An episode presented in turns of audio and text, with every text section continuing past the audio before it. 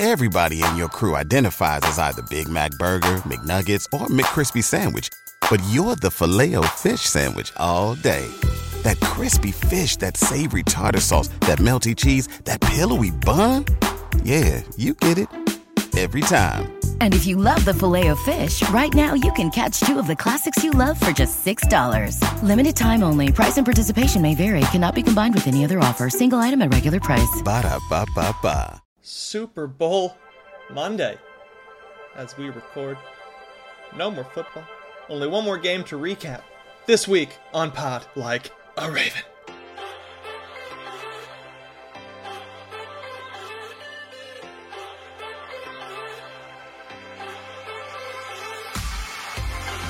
A bittersweet intro for me, for us. No more football for months and months. No more NFL football. No more good football for many, many months. I'm Antonio Barbero. Thank you for listening to us on Pod Like a Raven. It's Super Bowl Monday as we record here. We went out with a bang, fellas. Went out with an awesome finish, and we're going to talk all about it. We bring in my co-hosts here on the East Coast first. Tim Horsey. Tim, how much sleep? Good sleep after that game? I had like the adrenaline of it. It wasn't falling asleep until way too late. How are you doing today as we record on Monday? So, like the savvy veteran that I am, I usually take the day after the Super Bowl off.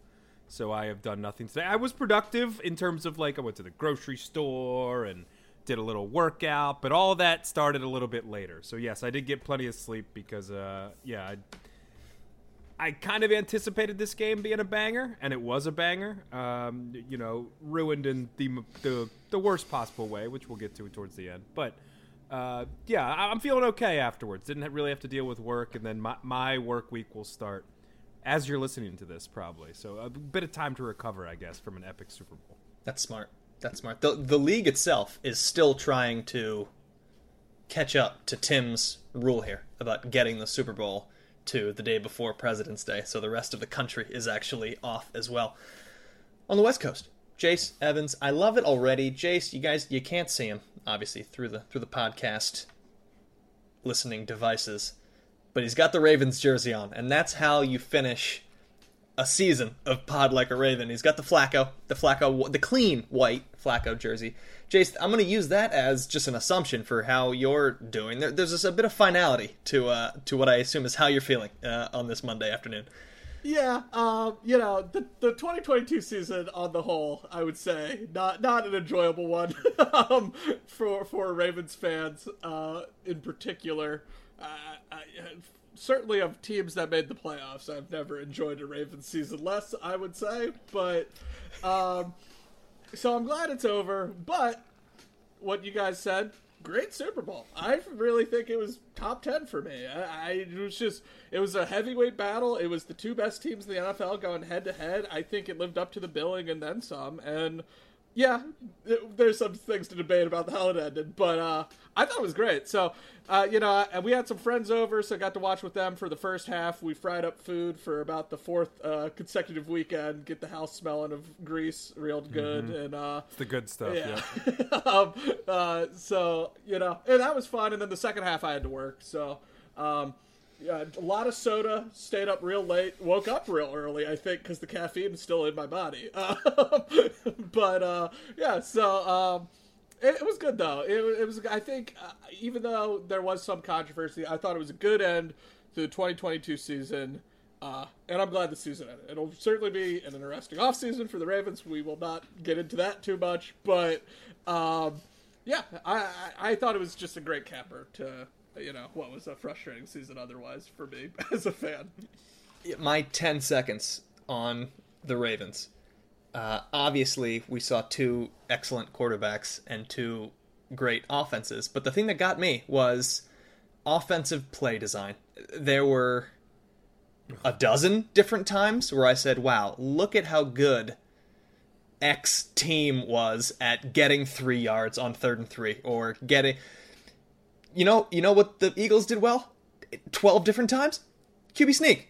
Need a yard? QB sneak. Succeed. Need 2 yards? Do it again. Succeed. And then the Chiefs doing their various maneuvering to get Just open players, open receivers, open backs. This is on you now, Ravens front office. Get somebody who can do that offensively, and we can actually have a more fun Ravens season. And that's maybe a guy who was calling plays in that game. Maybe that guy. Just a thought. He needs space, Tim. He needs a team that he can really shine on and be the guy, not have to be behind Andy Reid. Okay, that's it on the Ravens. Let's turn to the Super Bowl because it was an amazing game. I'm going to kind of just go through first half, second half here, and let my co-hosts jump in whenever they want to. I'm going to start with the Eagles' first drive because I get to complain about one of my prop bets. It was laying out perfectly, guys. Just as I said, in the prop bet scenario, Eagles get the ball first. They have that first drive. They execute everything to perfection. They get inside the red zone. They have 4 runs from the 11-yard line or closer, and none of them went to their starting running back, and my first touchdown scorer, Miles Sanders, at plus 850. Would have been a nice start. Would have been a nice little kickoff to just give him a carry inside the red zone. He had 0. Eagles go up 7-0. Thanks, Philly. And one prop was gone so very quickly. Chiefs counter to make it 7-7 with a touchdown to Kelce, which gave my MVP prop just a little bit of life early in that game. The Chiefs missing a 42-yard field goal to take the lead. You know who wouldn't miss a 42-yard field goal in the Super Bowl? You know who that is. Mm-hmm. The Eagles then have 3 great scoring drives, sandwiching a horrendous drive in which Jalen Hurts fumbles by himself. The Chiefs pick it up and score. We could have had a legitimate rout by halftime in this game, and instead of what could have been a 31-7 halftime score ends up being a 24-14 game that it seemed like maybe the Chiefs would have been out of completely. You have the Mahomes tweaking the ankle tweak on his last offensive snap, which is just it's a weird game sometimes, guys. It was the oddly perfectly timed ankle tweak where he didn't have to go out there for another play. They didn't need Henny. They have the long halftime. He's got the full 40 minutes to come back from it. And boy, did he come back. But before we talk about that, what were your guys' takeaways from the first half of this ballgame? I just want to go 2 quick things on the quarterbacks, especially in this first half. 2 points. I'll go with my salty, maybe a bit of hyperbole one first. Why is no one talking about Patrick Mahomes as just doing the Paul Pierce bit where he's not really hurt, but then acts like he's hurt? Like, the man said he didn't take any shots at halftime. I know we'll get to his second half performance.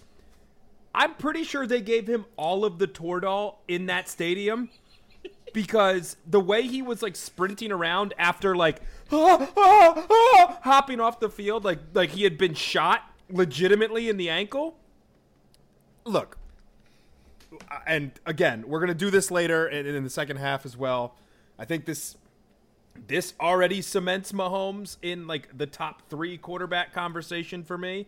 And I don't want to have the conversation. Well, was he on the trajectory to do the Tom Brady stuff? I think his performance and, we'll, like I said, we'll get to it, really, really puts his legacy into a different sort of category than it already was. But that was just kind of ridiculous to me. Like, watching him sprint around in the second half after, like, again, acting like he had been shot in the ankle with a 12 gauge at close range. It seemed a bit ridiculous. But I thought, on the other side, Jalen Hurts throughout this game, but especially in the first half, was incredible. I think it was the best game of his career.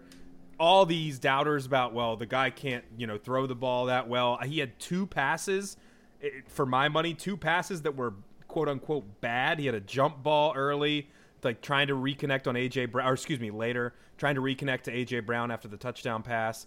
And he also had the Hail Mary, which was just horrendous. But outside of that, I thought he made all the throws. He made the right decisions, especially in the first half, as we're talking about here.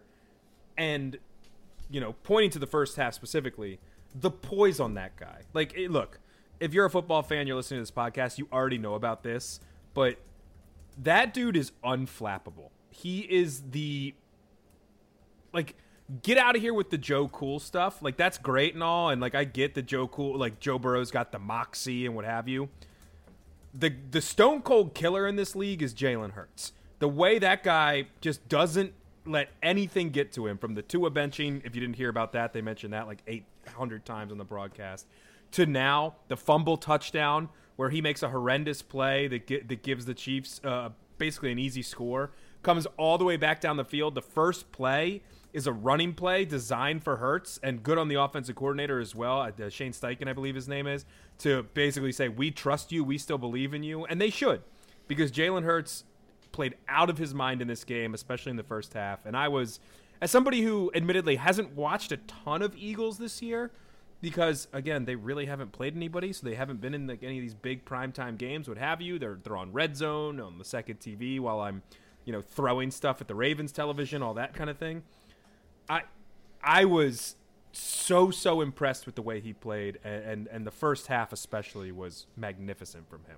Yeah, obviously the fumble's disappointing because, as you laid out, to that point, they're dominating the game. That fumble comes on the heels of a Chiefs 3-and-out. And so you're already up 7. And so for it to be tied there after you think, the Chiefs haven't played like that well to that point, like, I was just like, man, this is how Kansas City gets back in. But then the response from the Eagles, like Tim just said, the poise. It was they get 12-play, 75-yard touchdown drive. Like they to go back up and then add to that a 10 at halftime, and especially with the Mahomes injury, that's what I thought. I was like, okay, that fumble stinks, but like I was like, this team's poised, and the Chiefs are not stopping the Eagles. Like that was the thing. I was like, Eagles' wounds are self-inflicted, but even with that, they immediately go back up 10, into halftime, just because the Chiefs just seem to have no answers for them. And so, yeah, you would obviously want that back. Certainly never want to just throw away 7 points. But I still thought the Eagles were in really good shape, and I especially thought, because as Tim said, the way Mahomes reacted, I was like, oh, this is way worse than anything he's suffered to this point, but I guess it wasn't like to what Tim laid out. Cause yeah, I thought, I was like, wow, down 7, like they could have, maybe obviously you would have liked to go up 14 at half, but still 10 points at half. Eagles get that field goal. It's like, you're already down 7. Mahomes just got hurt. Eagles are now getting the ball back with a chance to add points before halftime, which they do. I thought the Chiefs were in trouble, to be honest, just because their defense didn't really have answers to that point. And yeah, and with Mahomes hurt and their defense lacking answers and down 10, I thought the Eagles were just going to lean on them. I thought they were going to run the ball, their best rushing team in the NFL this season, and I thought it was kind of a done deal at halftime. And the biggest argument against the argument that is the Eagles ain't played nobody is the fact that the Eagles basically they have this very particular game script, like very particular thing that works for them. And it was kind of like the 14-2 Ravens, not to bring up that trash franchise, but how it was very much like on script, we're going to do this and it's going to work. And then we are going to roll you. And in the first half, it looked like that Eagles script, and people were like, well, it has to play out perfectly for them. But you know what? Credit to the Eagles all season. It had worked. The way that they play football had worked. Then we get to the second half, as we're about to transition to, but going into halftime and going into the Super Smash Brothers halftime show, it looked like that game script was working again for the Eagles. And as an Eagles backer, you're always terrified of Patrick Mahomes, and as we know now, we should have been, but it looked really good from the league's, for my money, most talented team. And there were a few drives by the Chiefs that had stalled. They looked kind of out of sorts for a few of those drives at the end, not the end of the first half, but essentially halfway through the first half, to where you don't know what Mahomes is going to look like when he comes out the second half. He was stymied a little bit for a few possessions in a row. And this dominant Eagles team is back exactly where they've been in every single game.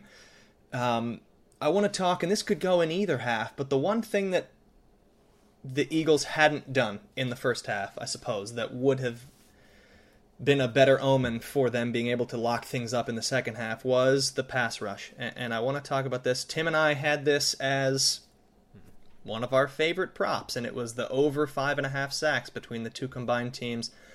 The one we expected more out of, obviously, was the Eagles' front four being able to just constantly pressure a limping, sort of limited Patrick Mahomes, and they didn't. And we didn't have that in the first half, and we certainly didn't have it in the second half, even when Mahomes, in theory, would have been limited. So there's I'll have to find out where it was, but there is a clip on Twitter that just shows the majority of Andrew Wiley, the right tackle's pass play snaps, I should say, and it was him against Reddick a lot of the times. And it was dominant, and that was one of the questions we had about this game, is how, we knew that the Chiefs' offensive line was better than it was in their Super Bowl loss to the Bucs, but how much better was it in relation to going against this really, really good Eagles front four? And they did amazingly. I think they exceeded expectations, and that is what, a major thing of what carried them in the second half. When you have a team, your offense is down, they're going to be throwing, and they came out throwing in the second half, but even with the Eagles being able to sort of pin their ears back, that Chiefs O-line held up for vast stretches of this game. And we missed out on the prop, but more importantly, the Chiefs, were able to score touchdown after touchdown after touchdown in the second half. Here's my question to you guys, because this has been brought up, and talk about annoying narratives. Was it the Chiefs O-line, or was it that disastrous football field that everybody was slipping and sliding on all game? Is that like a lost crap narrative that the Eagles could not get as much of a pass rush because of the state of that football field? Well, look, I don't... If you point to the football field at all, people are going to be like, the Twitter community, which is just so healthy nowadays, is going to be like, well, you're just not giving them any credit. What the hell? I think it's fair to mention both things. In today's society, it's weird that you can be you can be in the gray area. There is a thing called the gray area. Everything's not black or white. I think and I can't remember who said it. It might have even been a Chiefs player who said, or no, I'm sorry, it was Jordan Mailata, the left tackle for the Eagles, said it was like playing on a water park was what he said. And look, you could see it. I think there's something to that, and for the fact that that happens in the league's biggest game is a ridiculous issue. That being said, this historic pass rush, who finished with 73 sacks in the regular season, I believe, who could rotate, and I'm stealing a line from Ryan Russillo here because he nailed it, they could rotate a defensive line like an SEC team who has nailed recruiting for 5 years in a row. They just go 10 deep and just keep rolling guys in. Hassan Reddick has been incredible, and he was one of by a week and a half into Super Bowl prep, people are trying to find new storylines, and it's, well, this Hassan Reddick guy, nobody's really talking about him, he's way better than we think, he's very, very good. I think it's fair to mention the field, but that is a smaller piece of the puzzle in terms of crediting this offensive line for, we'll get to Travis Kelce in a minute. I legitimately turned off the broadcast after he said nobody thought we'd be here this year. You're the Chiefs. Shut up. Everybody thinks you're going to be here every year. The jabroni stuff was funny because, everybody was actually picking the Bengals. But when you're saying nobody thought the Chiefs would be here, grow up. But we'll get to that in a minute because I have more thoughts on that. The Chiefs' offensive line was legitimately getting disrespected leading up to this. Everybody was like, Eagles can win this game because that pass rush is going to get to Mahomes, gimpy ankle, what have you, yada, yada, yada. And I think, if you want to do percentages, it's maybe at most 10% this field because these guys are professional athletes and they need to figure out a way to get to the quarterback. And 90% credit to this Chiefs' offensive line and, obviously, kind of a slap on the wrist, I guess, for this Eagles defensive line for not being able to get the job done. Yeah, I'm sure the field didn't help, but 0 sacks, like Tim, you said, they entered this game 5 sacks away from setting the single season NFL record. This was a historically good pass rushing team behind only the 84 and 85 Chicago Bears. You may have heard of that latter team. To not have a sack, I think it speaks to two things, I will say. I think it speaks to Obviously the play of the Chiefs O-line, but also I think just, the scheming up that Andy Reid and Eric Bieniemy do. I mean, how wide open on both of their touchdowns Kadarius Toney was and Sky Moore was, with the way they were employing motion to kind of, alleviate and quick passing and a non-Andy Reid thing, sticking to the run game in the second half. The Chiefs actually outrushed the Eagles in this game, which I think is the other side of the offensive line kind of debate, that they were able to outrush the Eagles and hold this historically great pass rush without a single sack. I was just so impressed. And those touchdowns were like comical because they were basically the same play too. The Toney one was called corn dog per Andy Reid told Peter King, That's fantastic. Amazing. And Eric Bieniemy, he asked him, why is it called corn dog? And Bieniemy replied, because we like to eat. So fantastic. Fantastic all the way around. So I think it was just a kind of a combo of those three things. And obviously, you have the quarterback who can get these guys the ball and make and what they said with that, in the Peter King's piece about that play to Toney, it's it's on Mahomes to make the right call. It's either he can hand it off or make the pass. He makes the right decision and they have a walk-in touchdown. So I think it's just one of the great, coaches we've ever seen in Andy Reid, two-time Super Bowl champ, over 200 wins now, going to finish top 3 in wins all time. I think he's 4th right now. So, and 2 Super Bowls. I think it's him. I think it's Mahomes. And yeah, the offensive line. They sought about rebuilding it. They invested 2 draft picks in the line in 2021, including Creed Humphrey and I believe the second round, their center. Obviously, we traded them Orlando Brown, who he's not as good as Roddy Stanley, but he's a good player. He is a good player. But Ravens fans, there's a reason they made the trade. It's because we have a better left tackle. Let it go. But the Chiefs set about rebuilding their line. It really worked, and yeah, I think just everything came in concert in the second half, and yeah, paved the way to victory. Just keeping Mahomes clean, running the ball, and just clearly out-scheming what, Jonathan Gannon and the Eagles' defensive coaches just didn't have the answers for. So real quickly, I know we don't want to talk too much Ravens, but I did see this discourse on I saw one tweet about it and it got me upset. There was guys, we need to mention that Eric DaCosta lost the Orlando Brown trade because those picks ended up being, and to their credit, it was Odafe Owe, hasn't shown anything yet, Ben Mason, just not going to take over Pat Ricard's job anytime soon. And they get Orlando Brown, who wins the Super Bowl, and Nick Bolton, the linebacker, which, fair, Nick Bolton, good player, fine. The Ravens got something out of Orlando Brown when they were going to get nothing. He was going to leave. They got something from that. And Orlando Brown's now going to walk in free agency and going to get overpaid by somebody to watch speedy defensive ends run around him. Almost went non-family show there. Run around his mass for, 4 quarters a game every single Sunday. He had a good game here. He is a good player. Jace is right. But that whole discourse about, they should have kept him. They haven't had a great right tackle since he left. 1, he didn't want to play right tackle. He wasn't going to play right tackle. 2, Morgan Moses was a suitable guy. And 3, again, they got things for a guy they were going to get nothing from. And just quickly on that defensive thing, too, and kind of more on this second half as well. Jonathan Gannon, this guy's supposed to get a head coaching job, and on the biggest stage, Andy Reid adjusted. And credit, you're going up against Andy Reid, who is arguably one of the best coaches of all time. They didn't change anything.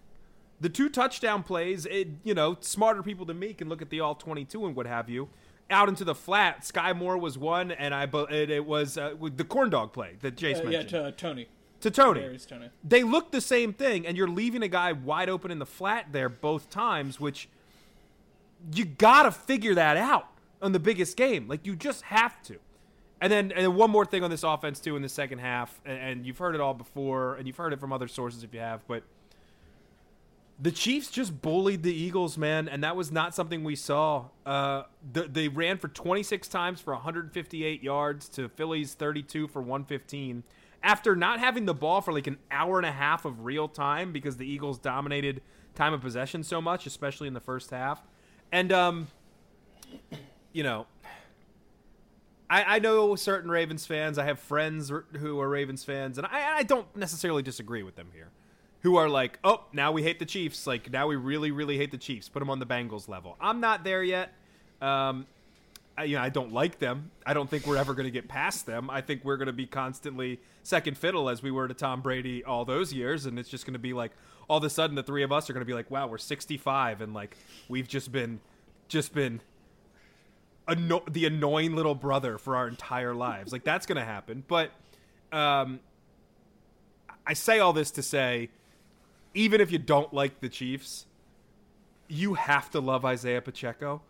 Like, you, as a football fan, I don't care if you grew up in this pass-happy league and, like, James Bradbury, they actually call that when they haven't been calling it all game. We'll get to it. The way that guy runs, for being, like, looks like a scat back, and then as soon as he puts both hands on the ball, you're like, oh, he's going to try and murder somebody. And then I believe it was, I can't remember the Eagles cornerback, Gardner Johnson came up and gave him a licking. Gave Pacheco an absolute licking, hit him right in the shoulder pads and took him off his feet. Might have been Slay as well, might have hit him once too.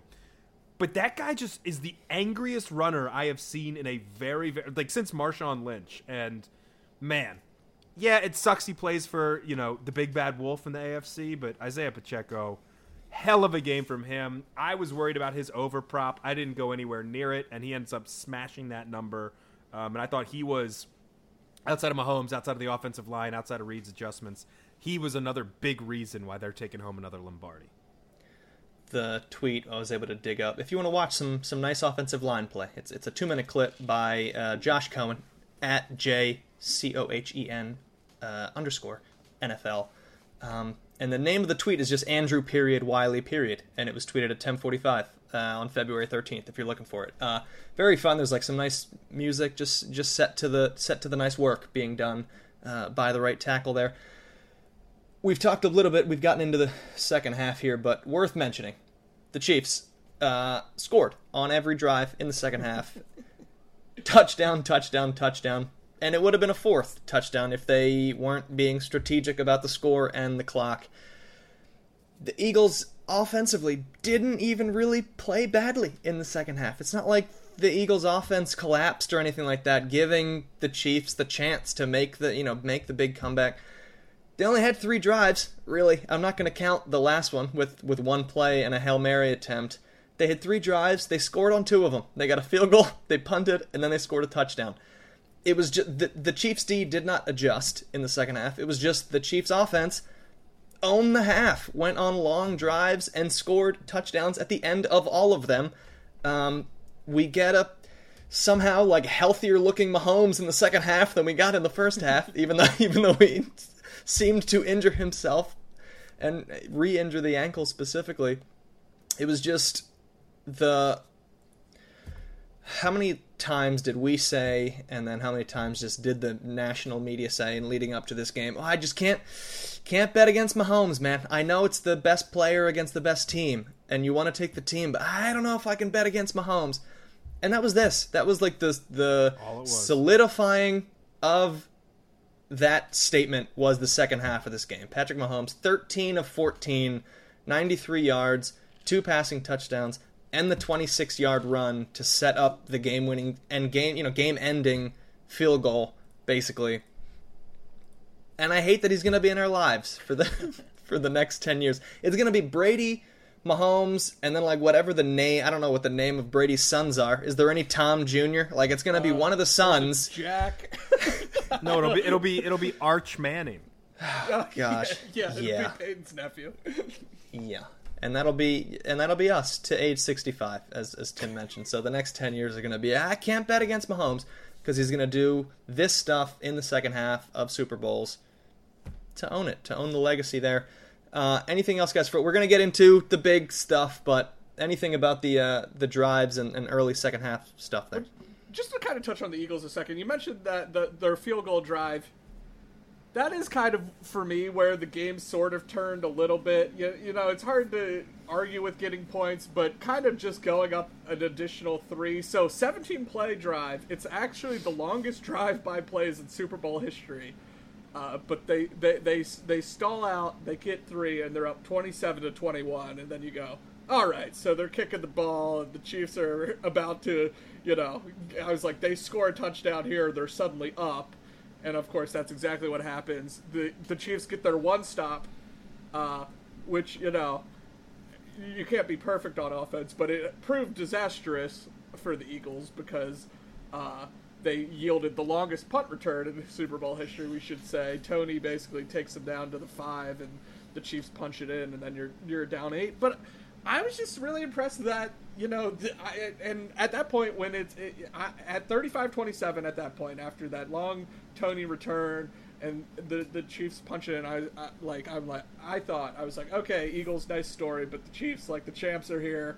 They kind of took this game over, and that's all they wrote. But then just, you know, Jalen Hurts and the Eagles, like, kind of response on that drive was just really, really impressive. You know, it had to have a touchdown and 2-point conversion. They get them seemingly with ease. Hurts does, and with the 2-point conversion, that was his touchdown and 2-point conversion that gave him a Super Bowl tying record 20 points. He had 3 rushing TDs in this game, which tied Terrell Davis's single game Super Bowl record.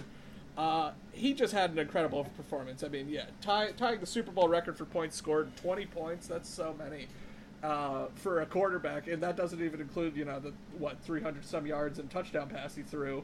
He was the Super Bowl MVP if the Eagles won. Of course, they never got the ball back because of the events at the end of the game. But, yeah, Jalen Hurts, Tim mentioned him, he was just really impressive, and, yeah, the Eagles didn't play a great second half offensively. Like, they had some chances, obviously. Didn't, like, if they played better, they could have won. But it's hard to blame them, obviously. As I said, I think Hurts was the best player in the game. He just didn't win the game.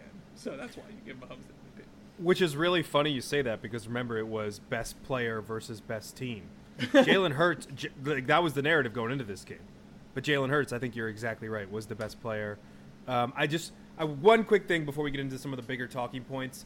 I know there's been a lot of, like, especially now because they converted it so many times in the Super Bowl on the biggest stage about, oh, this short yardage thing, Al, this is going to get overturned. Like, this rule change is coming in. And if you don't know what I mean, it's the basically rugby scrum that they do with Jalen Hurts and 2 guys behind him on 4th and short. And it's like a guarantee to get the 4th and 1 or the 4th and 2. And I say this, you know, I don't want to just kind of wipe this away. Injury concern aside, if you can give me legitimate evidence of this play more than other plays, short yardage plays is more likely to injure players severely, I'm more than willing to hear that argument. But the fact that people are like, well, now everybody's just going to do this, and now, like, fourth and short is just not going to be a thing anymore. Jalen Hurts squats 600 pounds. Lamar Jackson isn't getting that 4th and 1, guys. Like, that play, everybody's like, oh, they've cracked the code, quote unquote. They know how to get short yardage. They've been doing it all year. Why do you think nobody else in the league does it? Because they don't have a quarterback who squats 600 pounds. Have you ever, like, tried to pick up your groceries and, like, do the whole thing where, like, oh, I don't want to hurt my back, so better bend my legs over, and, you know, because you're a grocery store hero and you don't want to make a second trip, so you have like 10 bags going at once, and you're like, yeah, I've got this. That's probably, you know, we'll be generous, you got a lot of meat in there, maybe some really dense cauliflower. That might be like 65 pounds. Jalen Hurts did 10 times that. He squats 600 pounds. This play, like, and again, injury stuff aside, if you're telling me that this is more risky than short yardage stuff, fine, and that's fine to hear. But the fact that people, oh, well, they have to ban this. Why? Because the team is good at it? You have to ban it because they're good at it? They have found a loophole because they have a quarterback who squats 600 pounds, and that's the reason that play works. I think, you know, I've heard a lot of that as we record on Monday. I've heard a lot of discourse about, or not even discourse, people just assuming that play is going to be like, the commission, the rules committee, they'll get that. You're not going to be allowed to run that play anymore. Why? Because the Eagles can do it. It's just an advantage for them because they have a quarterback. Again, if you didn't know, squats 600 pounds. It seems ridiculous to me that we're just going to you know, say, oh, they can't do that now because it takes the drama out of it because they're always going to get it. What? The point is to win. That doesn't make any sense. Huntley, just let them push you over the goal line. Don't lunge. Don't jump and lunge. Just okay. Yeah, I would not be surprised if they do institute a rule change. I don't think it needs to be done. I could imagine like the dumb overthinking NFL version will be one player may push the quarterback, but you can't have multiple players pushing the quarterback from behind simultaneously. And it's reviewable, so then you can spend another 10 minutes doing that. Yeah. It feels like the adjustments that they made around like on field goals, like the guy jumping over the snapper and then being like you can't line up over the long snapper anymore, and they have the ref like analyzing exactly to the inch whether or not the guys are far enough away from the ball. I could see something dumb being done like that to add yet another unnecessary rule to this game. One other thing that I wanted to mention that's really not an X's and O's thing, but when I saw it, if you're a Chiefs fan and you saw it, I think it was like, oh, this game is going Kansas City's way. I think it was after the second touchdown in the second half. Chiefs are now up 28-27, and they just showed, it was like three or four offensive players on the Chiefs on the sidelines. They were fired up. They were all like slapping hands. I think it was Pacheco like talking to every single offensive lineman. Then they showed somebody else, and it was just... And maybe I'm taking too much out of this. Players get excited after they score touchdowns, but there was just showing all the different shots of so many different players on the Chiefs, having this visible confidence, and it felt to me of what we talked about when we did the preview of the team that's been there, succeeded and failed, versus the team that's kind of new to this. Tim mentioned the lack of defensive adjustments for the Eagles from the defensive coordinator on the fly. So many Chiefs players being like, once we scored twice in the second half, like, this is over. We're not scoring on this defense. Like, we figured them out. We have Mahomes looking healthy. Like, everything is working. There's no incompletions. Every first down is getting made play after play after play. And it was just, I saw that in that moment, and it was, oh boy, they're just not punting again. They're not going to not score ever again. And it was a weird... kind of a weird inflection point for the Chiefs offensively. Okay. It's time. Are we far enough into the show? Yeah. It's 3rd and 8 on the Eagles' 15-yard line. Chiefs have the ball. There's 1:54 left. It's a tie game. Kansas City looking to score in some way, shape, or form to end this game. And there's the now infamous hold on Juju Smith-Schuster. It's been Zapruder filmed hard in less than 24 hours. I think all three of us are going to have like slightly different reactions to it. I can tell you this much. If you're an Eagles fan, you've never seen less of a hold in your life. If you're a Chiefs fan, you've never seen more of a hold in your entire life. I kind of sit on the... It was a hold, so I don't care that they threw a flag. Basically, I'm not going to get super, super irritated about a call in the moment that is a hold, and the hold was made. If it wasn't a hold, and they threw the flag, and it's 3rd down in that moment, and it deflates the end of the game, I'm gonna be jumping up and down. I'm gonna be irritated, and if I'm a Eagles fan, I'm gonna light a car on fire. But I don't know, I'm struggling to get as angry about it, given that there's a hand on a jersey, it pulls, it's the holding. It's not pass interference. I know the ball was overthrown.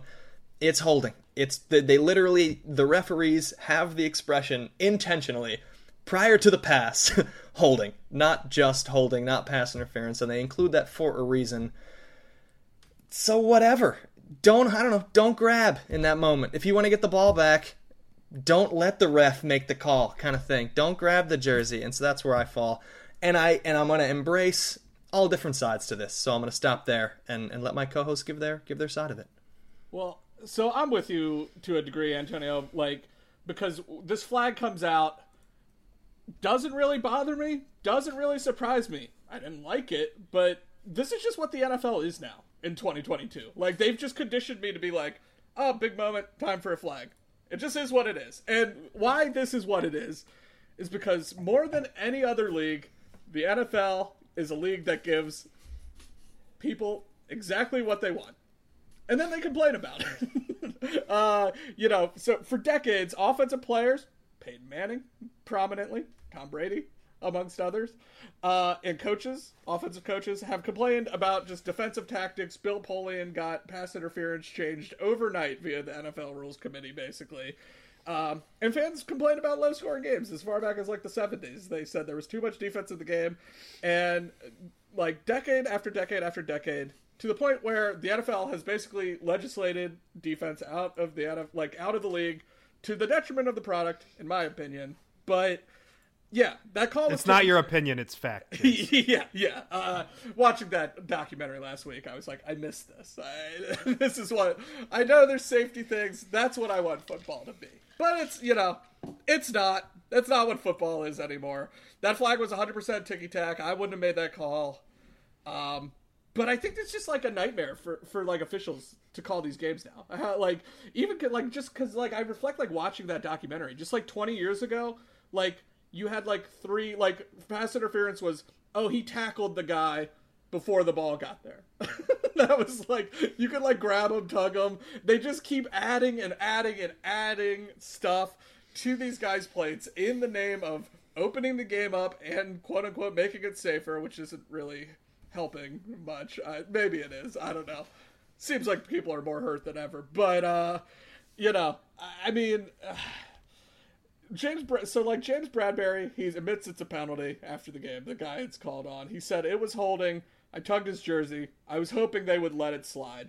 But it's the NFL in 2022. These refs aren't going to let it slide. They've been programmed to throw for all these ticky-tack, crap. Almost cussed. It just is what the NFL is now.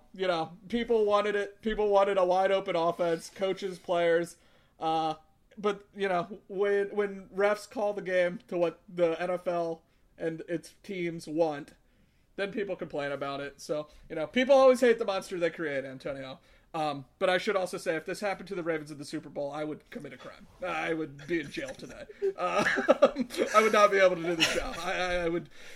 People would not know my whereabouts. Jace Evans, live from the cell on Pod Like a Raven. Yeah, I'd be downtown for sure. As I said, I wouldn't have called it. I get why it was called. That's just, the NFL's conditioned me. They've beaten it out of me. I can no longer be surprised that ref ball happens in these big moments. It just kind of is what it is. And, if the player says it's a penalty, I don't know. I can't get too upset about it. And I should say, part of why I'm not that upset, I didn't really care who won this game. So kind of was what it was for me. Didn't really impact my enjoyment of the Super Bowl. I think I said off the top, I think it's still top 10 for me. I thought it was a really good game. Would have been nice, I guess, to have the Eagles have a late chance, but it didn't happen. You guys make a lot of good points, and I don't want to rehash, and go over all of them again. And I always say that, and I typically do. But I think, for me, I couldn't disagree more with Jace about this being a top 10 Super Bowl for me now. And because every time I think about it, I'll think of this play and how the ending of this game that could have been so epic, just kind of got washed away. And hand up, I didn't really care who won either. Eagles would have been cool.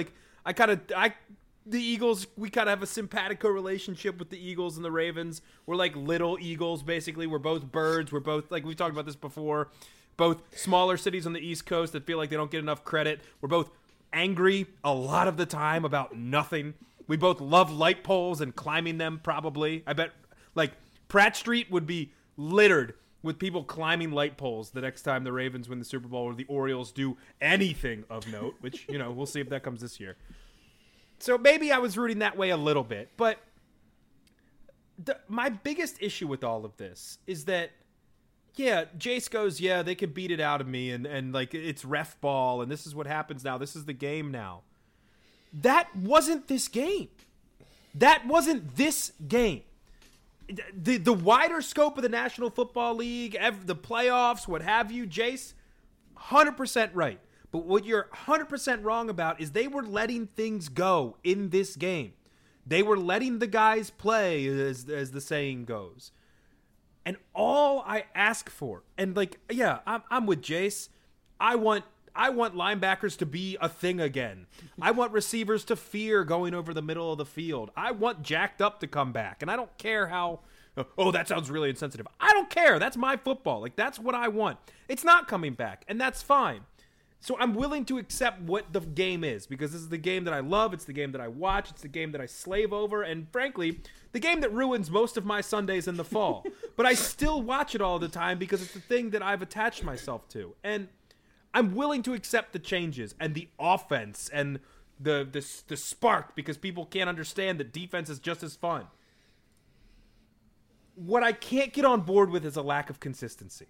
And it's, you know, I texted you guys this in the group chat last night. Like, I shouldn't be as upset as I was in the moment, because I watch Big Ten basketball and the refs start blowing their whistles for fouls that weren't fouls 25 minutes ago, but all of a sudden are now fouls.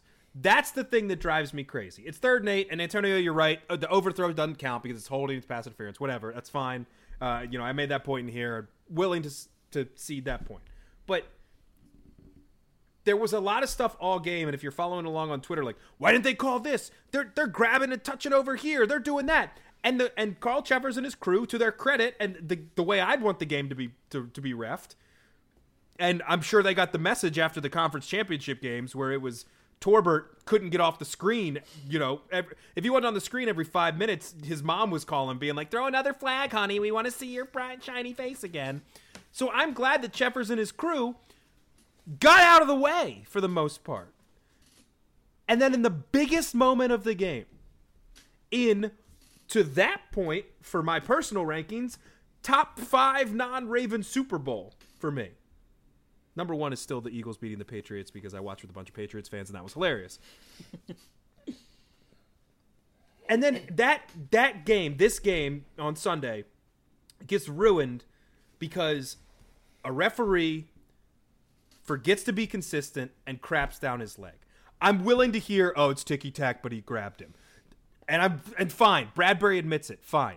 And I thought I could get away with it. You know why he thought he could get away with it? Because he's got coaches in his ear saying they're not calling this S. They're not calling it. If you get caught a little bit, tug a little bit, and you'll be okay, because they're not calling it. This is how this game is going. And coaches, to their credit, and players, to their credit, adjust to that. And they change their game. Cornerbacks especially. Like, try shadowing the best athletes in the world for an hour of game time or 3 hours of time. It's damn near impossible the way the game is played now. They found a little bit of leeway because the refs were calling it that way, and they adjusted their game plan to that, and then it got taken away by the boys in the black and white. And that is the thing, and we all got robbed of what could have been an incredible ending. And so, fine, he grabs him. Fine, this is the league. This is how they do it now. This is ref ball. I think, Jace, it's a really good way of phrasing it. That game wasn't being called that way, except in that moment. The biggest moment of the biggest game of the year. And that is why I'm still pretty hot about it. And I think I can't even say it's the wrong call. Like, I'm not going to sit here and tell you it's the wrong call, because it's by the letter of the law, it's holding. But it's the wrong call in that moment. It just is. It just is. Yeah, I think you're right. I mean, you raised some good points. It's, yeah, I mean, I guess it just speaks for me to just how I've just, like, little faith I have in the refs, and how I've sort of just accepted that. Totally there with you. 100%. Totally there with you. This is fine. What it is. It's... They will be there will be no consistency. They will be inconsistent. They will make terrible decisions in the biggest moments. They will have no real rhyme or reason to what is a catch or isn't a catch. It just, it goes on and on and on. And Yeah, so that was a damper. I am with you, Tim. I think if we don't have this controversy at the end, so that's probably why I limit it to top 10. I think it would be top 5. I do think that game was that good. It was a real heavyweight fight between the two best teams in the NFL. And, you know, I think the Chiefs are still a worthy champion. I still think they'd probably win that game regardless. But we don't know because it never happened. So, yeah, it was a little of a bummer. But I wasn't, at least with Bradbury saying it was a penalty, I was kind of, I don't know if it's good, but at least... because he could have gone the other way, right, and been like, the NFL's rigged and all this, but being like, The script. Yeah, I held him. Like, that kind of, I don't know if he just didn't want to get fined. I don't know if he would if he, like, teed off on the officials. But it is the Super Bowl. You think if a guy's going to be fired up about a call, it would be this. So the fact that he said he thought it was a hold, you know, I think that probably eased some anger, maybe, but... at least for the casual fans, certainly Eagles fans are probably not any happier. But yeah, it's just kind of a bummer on what was otherwise, you know, one of the best Super Bowls we'd seen up to that moment, I think. I want to talk a little, extend out from this with sort of like the legacy conversation. I think for in Tim's explanation, the 10 years from now of this game is the call. Jace, I know you have some things which sucks. I know you have some things on Mahomes that I am annoyed by at first, but agree with ultimately. I'm going to let you explain this a little bit. Yeah, well, so in the immediate aftermath of this game, right, Antonio, everyone sprints to... because he did several things we haven't seen in a while in this game. He became the first MVP to also win the Super Bowl in the same year since Kurt Warner in 1999. It's his second MVP, or it's his second Super Bowl MVP, 3 Super Bowl appearances in 4 years. Just people were sprinting to call Mahomes the greatest QB of all time in the aftermath of this game. But let's all calm down. Yeah, that's exactly where I am. Like, two things can be true, Antonio. Patrick Mahomes is maybe the most talented quarterback we've ever seen, and he's definitely the best quarterback in the NFL and best player in the NFL right now. But Tom Brady... man who just retired, a guy who everyone on Twitter last night probably watched Tom Brady's entire football career, who are making these Mahomes is the greatest ever. Tom Brady has 5 more championships than Patrick Mahomes does. 5. He has 1 more MVP. And Tom Brady is the leader in every single passing stat. And by the way, Patrick Mahomes, incredible. He's only lost 3 playoff games. 2 have been to Tom Brady. Like, I'm certainly not Tom Brady's biggest fan or defender. Like, we know this. We've talked on this show. And just in person, I've probably said much meaner things about Tom Brady than I've ever said on our air here. But, like, just people have no appreciation of, like, the NFL's history. And history in general, but that's a whole other, you know, matter. But diving into some American history, Jace. Yeah. We're going to need some off-season content, so maybe we can give Jace does 10 minutes on the Civil War. but like, I feel the same way when people say, like Randy Moss is better than Jerry Rice. It's like, it matters what you get out of your career. Like, in a whole career, just playing the whole career. And, like, with the Mahomes is the greatest thing. It's not just Brady, like... I think Brady is the greatest because he has 7 rings and every single NFL record. Like, if football is the ultimate team sport and is about winning, no one is a greater NFL player ever than Tom Brady. Just, that's what it is. But Joe Montana, 4 Super Bowl championships, 3 Super Bowl MVPs, and 2 regular season MVPs. That matches Mahomes. All the other figures, more than Patrick Mahomes has. Peyton Manning, 2-time champ, same as Mahomes. 5-time NFL MVP. Mahomes has only won 2. Like, maybe Mahomes gets there. You know, it's possible we sit at the end of his career, and he is the all-time leader in everything and has, I don't know, 8 Super Bowls. But he's 27, you know, Brady had 3 rings by 27 and then went a decade without winning a Super Bowl. Nothing's guaranteed in the NFL.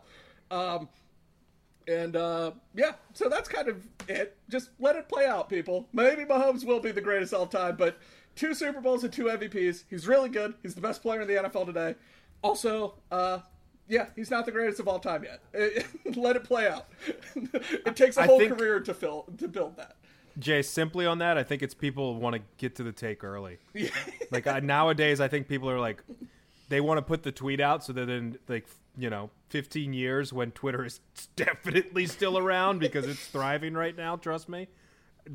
Those people look, see, I told you. It's like, okay, good for you, man. Like, great. We know. It was like, so I don't know. Yeah, I'm with you. I mean, what Mahomes is doing is incredible, but it's going to take a lot of not only skill, but a lot of luck to do this. Like, somebody brought this up as well. Like, I can't remember what I was listening to, but I thought it was a really interesting point that if Mahomes is going to be Brady, right? You want to throw that into the ether here. You want to put that and, stamp that. He's going to have to win probably 4 Super Bowls without the likes of Travis Kelce. Like, they rebuilt without Tyreek Hill, but Travis Kelce's older. Like, Travis Kelce's career is coming to an end. So they're going to have to find a way. He's going to have to do it, most likely, without Andy Reid. Andy Reid, there was talks that this might be Andy Reid's last game. He said he's coming back, what have you. Didn't expect him to leave after this anyway. But he's also coming to the end of his run. So, like, this is not going to be the Belichick-Brady thing. And, that they had to rebuild that team multiple times. And the first 3 titles, or at least the first 2, probably 3, were defensive titles.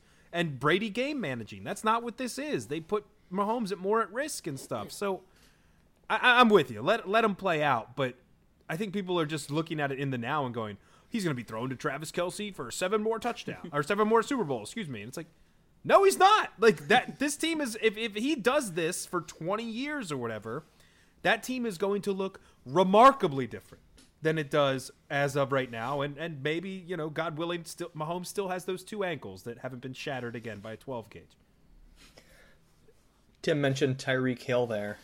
I think fair to mention quickly, they won that bet that they made with themselves, basically. That had a ton of scrutiny in the offseason where it was the engine works because you have Mahomes, because you have Kelce, and because you have Hill. And they all have different, obviously the quarterback has different skill sets, but you have Kelce getting the 8, 9, 10 catches and breaking tackles. And then Hill was just get him the ball and then get out of the way, watch what happens. And he had so many moments with the Chiefs where he just game-busting plays where it looked like 3 guys were in front of him. No, it's a 60-yard touchdown, after the catch. Maybe, moved on from that just at the right time. And we're still able to win a frickin' Super Bowl after getting rid of their best skill position player. It's close with Kelce, obviously, but a nice move that they made when the Ravens are struggling to find, the comparison of the Ravens trying to find anybody who can be a playmaker offensively outside of the quarterback position, and with the Chiefs moving on from a guy at just the right time and still winning the Super Bowl. Well, and it's just such a punch in the gut for Ravens fans, and I think a reflection of how much coaching matters is the Chiefs were more explosive this year. They had more explosive plays than last year, even with Tyreek Hill, Antonio. So it was like they got rid of the most explosive guy in the NFL and somehow got more explosive in 2022 than they were in 2021. It's just my gosh. It just speaks to, like, the power of coaching and things our favorite team need to improve upon. All right, let's go over some of our prop bets here. Let's fill in the gaps, and then if you guys have any final comments about this game, feel free to jump in. Not the best for me with props. I mean, obviously, I went for some home runs as opposed to singles and doubles, but I did get the Kelce over for receiving yards. Did not get the MVP. I'll have to pull this up. Probably would have been wise to pull it up before I led into this segment, but did not get the over 5.5 sacks. Was not close with that, and that was one of the ones that I maybe felt the best about. And I'll continue to have nightmares about the Miles Sanders first touchdown of the game. I mean, it could not have been laid out more accurately, and yet who needs to give him a carry on the 10-yard line? For the game, though, did get the teaser pick with the Chiefs plus 7.5, and then the over 44. The over 44.5, that was done, I think, in the third quarter, like early in the third. So that felt good to have that. And then as the game went along, even as it got close, sort of felt good about the plus 7.5, obviously, no matter what happened. Fellas, how about your prop bets before we do some of the longer season stuff? Well, so not good on the props. I did get the game pick. I picked the Chiefs, so I got that going for me. But otherwise, I lost all the props I threw out on our show. Kenneth Gainwell ended up being the game's fifth leading rusher behind both quarterbacks. Not a good bet on my part. Frank Clark, no sack for him. Only 2 sacks in the game, as you mentioned, Antonio, on both sides. No Chris Jones sack either. It was Leo Chenal, I believe, and a defensive back I've never heard of, with the 2 credited with the 2 sacks for the Chiefs. I do think we need to talk about this guy. Tim, you had mentioned at least you want to talk about him a little bit, but Travis Kelce, he really sunk me. The MVP path was there. I know we talked about it a little bit, but Mahomes is the first quarterback to win MVP since Tom Brady in Super Bowl 36 to have less than 200 yards. I think literally all we needed was a second Kelce touchdown on one of those plays that went to Toney or Sky Moore, and we have 2 Kelce TDs. He has basically half of all the yards Mahomes threw, but they bottled him up kind of in the... He had like one big catch in the second half, but after his early touchdown, he was quiet, and that just hurt me so much. I had Kelce first. I threw out Kelce first TD, but of course he scores the game's second TD because the Chiefs defer, and the Eagles go right down the field to cause Antonio pain. And then Kelce didn't get his second TD. So which I think if he gets that second TD, I think he also wins Super Bowl MVP. So I was in shambles from Travis Kelce, but I think he, Tim, I think he irked you perhaps. Well, yeah, I mean, I said my piece a little bit earlier. I'll just say this. The interrupting the quarterback's interview to, like, do your WWE promo is really funny when you call out the Cincinnati mayor because Cincinnati went too far. It's also really funny when it's Cincinnati because I'm completely biased. It's also funny when the things you say are correct. When you're doing the whole, you know, shut your mouth and know your role and shut your mouth, whatever the Rock thing is. I didn't grow up watching the WWF, unfortunately. My parents didn't like it. Weird. They let me watch Ray Lewis decapitate people, but they didn't let me watch wrestling. Who knows? But then, like, the whole coming in. No, I legitimately... No, nobody thought we would be here. Click. I turned the TV off. I just went, nope, not doing it. Because that's just... It's absolutely insane. But in terms of the prop bets, so I, after the show, I went in and put about 15 more in, all very, very small, but I just got addicted to the prop bets. And I did okay, you know, it wasn't great. It was definitely less than 50%, but, you know, it was fine. But I'm trying to go through here the ones that I did mention on the program. I did mention heads. That didn't come off. I believe I mentioned both teams to complete their first pass attempt at minus 105. That did hit. It was just one of those things. It's something coming into a rhythm. I didn't mention missed field goal. I took that day of, and that hit, which was hilarious. Thank you, Harrison Butker. Kenneth Gainwell, over 18.5 rushing yards. I just thought that was a lock. It ended up happening. What I also thought was a lock was him to get more rushing yards than Jerick McKinnon. I got it at plus 100, and then at game time, it was minus 110 on either side. So I was like, oh, I'm good here. Let's go. And then McKinnon, like, finally showed up for the first time in a month, so that sucked. I lost the head-to-head, but did still get the over rushing yards. I did over Mahomes rushing yards, but I didn't mention that one on the show.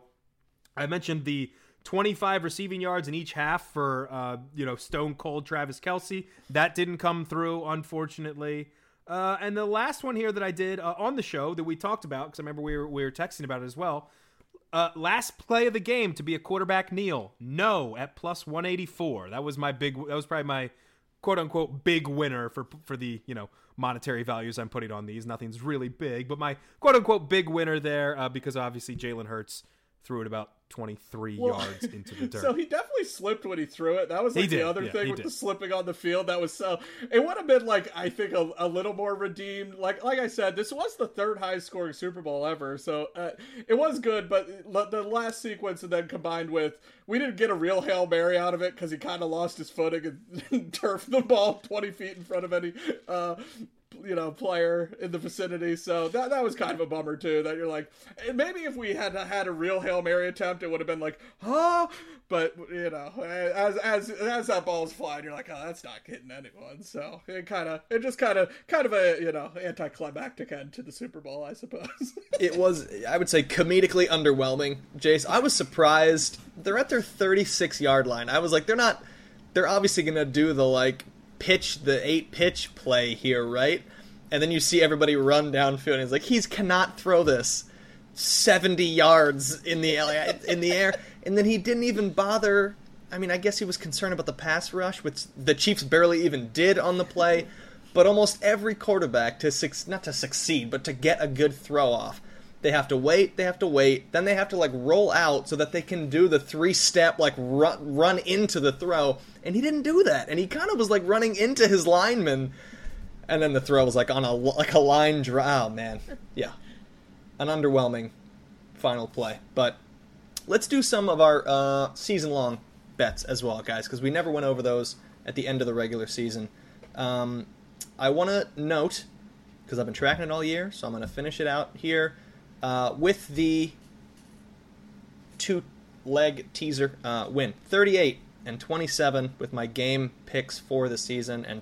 And hashtag I will take it every single season. For the over-unders, I won the Bears, I believe, all of us. We maybe should have done an official Pod Like a Raven wager on this, but the under 6.5 wins for the Bears. Six and a half. They wanted 6.5 for the Bears. Tim, I go back and forth though, because it looks obvious. It looked obvious then. It looks obvious now. I think they won 3 games out of their first, like, 6 or something like that, and then just lost everything else for the rest of the season. But it's a long bet. It's a season-long bet, guys, and that's what we knew. Won the over 6.5 wins for the Panthers literally on the last field goal of the season. I did not enjoy that bet all year. I hated it all year. It somehow won week 17 with a 10-7 win over the Saints, whatever. And then my saddest thing of the year, losing the Ravens over 10.5 wins. Really thought they had it preseason. I thought they had it at the quarter pole. Thought they had it at the bye. Thought they had it at the three-quarter pole. And yet somehow they Ravensed it, even with a backup QB for 5 to 6 weeks, and lost that by one drive against the Pittsburgh Steelers. So that's the one over-under loss on the season. So overall, I will take it. We will see you next year. Yeah, I went 4-0 actually on my over-unders here. Antonio mentioned the Bears. My pessimism worked out for me in terms of the Ravens. I won my under Ravens 10.5. Looking back at the document, and then these two, I'll start with this one because I love it. Because I pulled the notes. I literally went back into our doc here and pulled the notes, and I went, Vikings over 8.5, and I hate it, is the note that I put in there. Obviously, that one hit with flying colors. And then I was trying to tell people forever, and maybe it's because I just don't like this franchise as a whole, even though if they have the iconic uniforms, the under on the Las Vegas Raiders at 8.5. They ended up winning 6 games. People just assumed Josh McDaniels was going to be a good coach. Like, boggles my mind, but okay. I slammed the under on that one, won that one as well. So went 4-0 on the over-unders this year. Yeah, I was with you guys on the Bears. That what a weird season. I think because the Texans were so bad for so long, it threw everyone off the scent, and the Bears swooped in right at the last day of the season to snag that worst overall pick. I keep forgetting the Bears have the first overall pick. I'm just like, so the Texans will take Bryce Young at 1, and then I'm like, oh wait, no, they don't have that pick. So it'll be interesting to see how that plays out this offseason. But I was with Tim. I was not, you know, it's so frustrating. I was with him under 10.5 for the Ravens, but it's just so frustrating. The season plays out almost exactly how I predict. I believe, like, I'm thinking back, I'm pretty sure we nailed the order to Tim, that the finish, we had Bengals, Ravens, Steelers, Browns, I believe. The season goes exactly how I think, and yet it doesn't. Like, I thought, as you said, Antonio, it was looking good at the bye. I was looking at some some tweets recently from myself. I went back to just kind of see, like, where was my headspace at midway through the season? It was great. Entering the bye after that Monday Night Football win over the Saints was so good, and then they had two games the whole rest of the season where they scored more than one touchdown. Let me ask, because the Saints one was the one we were all like, and the Bucks one too, we're like, oh, okay. But even in the beginning, there were some like, I don't know games. Yeah, that first half of Bucks was the most despicable football I think we've seen, where they threw it, 35 times in the first half? Something absurd. So yeah, there was trouble was in paradise, but they won those games handily. They it seemed like their run game was in order, and then it all fell apart. And so even though I predicted them to finish under 10.5, the road to there was somehow way worse than I anticipated. And then I said this at the time, I wrote in our document back in September, I believe, when we did this. This one hurts. Steelers over 7.5, and by God, Mike Tomlin came through with a 9-8 season once again to prevent the Steelers from having a losing record. I believe they're the second worst team draft odds wise. That, you know, of the teams that missed the playoffs, so good on them. I think only the Lions have a higher pick of the non-playoff teams. So you did it, Steelers. You're picking 15th again or whatever. I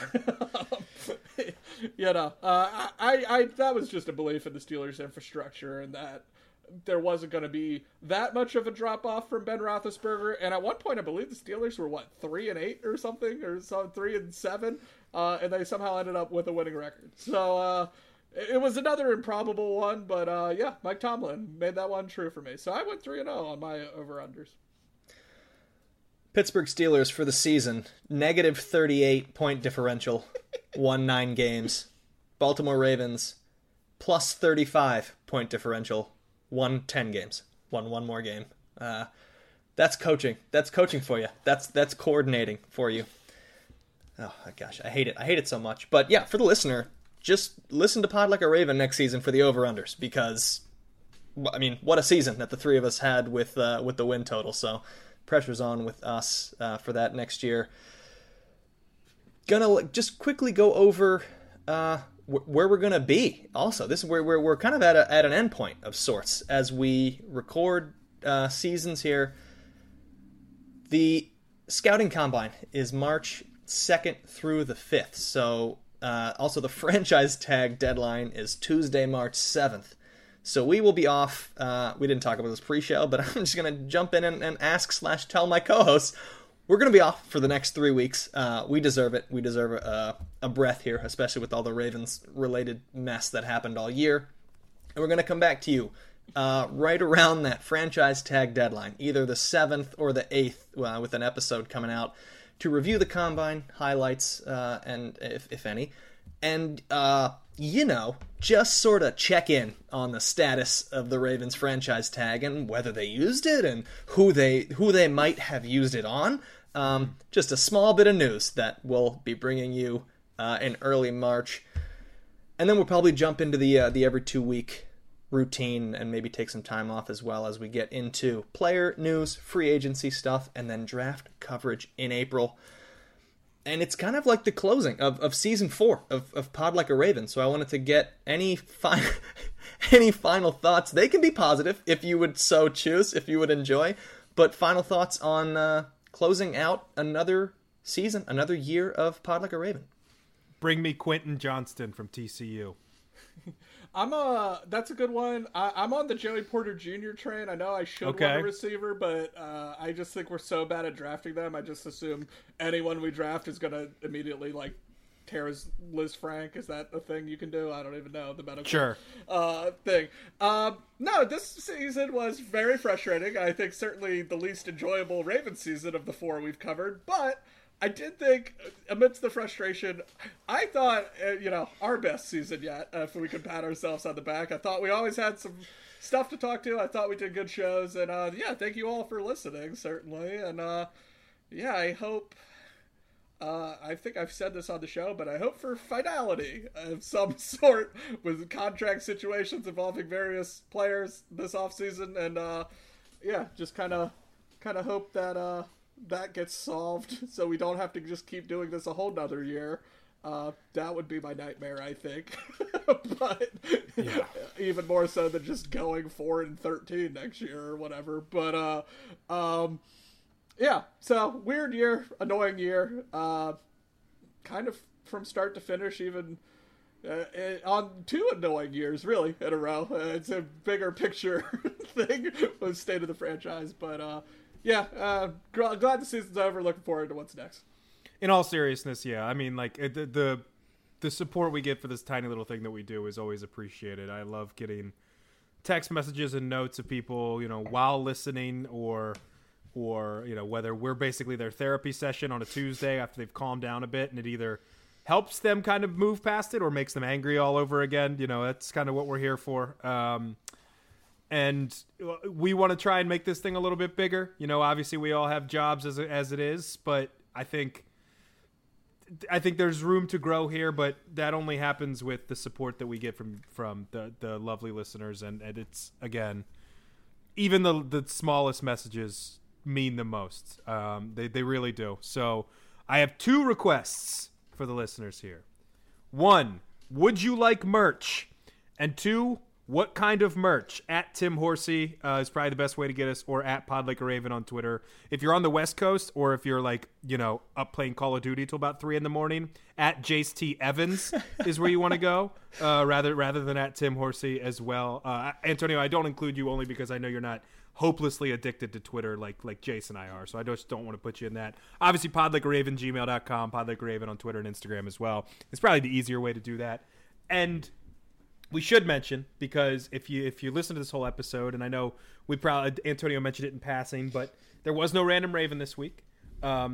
We've kind of gone through the catalog of Random Ravens, and we need a new game. Now we all are creative. We'll figure something else. We'll figure something out to do. John Harbaugh quotes will never die. But if there's some other sort of quiz show or game or something that you think would be fun, whether it's football, Ravens related, or anything else, really, especially in the off season, let us know. All those same places, at Pod Like a Raven, Twitter and Instagram, at podlikeraven, gmail.com. More than willing to take suggestions on stuff if you guys have any ideas for that, because again, this is not only our show; it's your show too for listening. So we wanna make you a part of it as much as we can. Some great words from my two co-hosts. It is really one of the more fun things to do, even with the losses, even with the devastation at times. It is that's when it is a therapy session, and then when I guess sometimes the big wins happen, it's just an even more fun treat and activity to be able to talk with my two co-hosts and share the Ravens love and the Ravens fandom with all the listeners out there. So signing off for season 4 of Pod Like a Raven. For Tim Horsey and Jace Evans, I am Antonio Barbera. Thank you so much for listening to us week in, week out. We will see you in 3 weeks.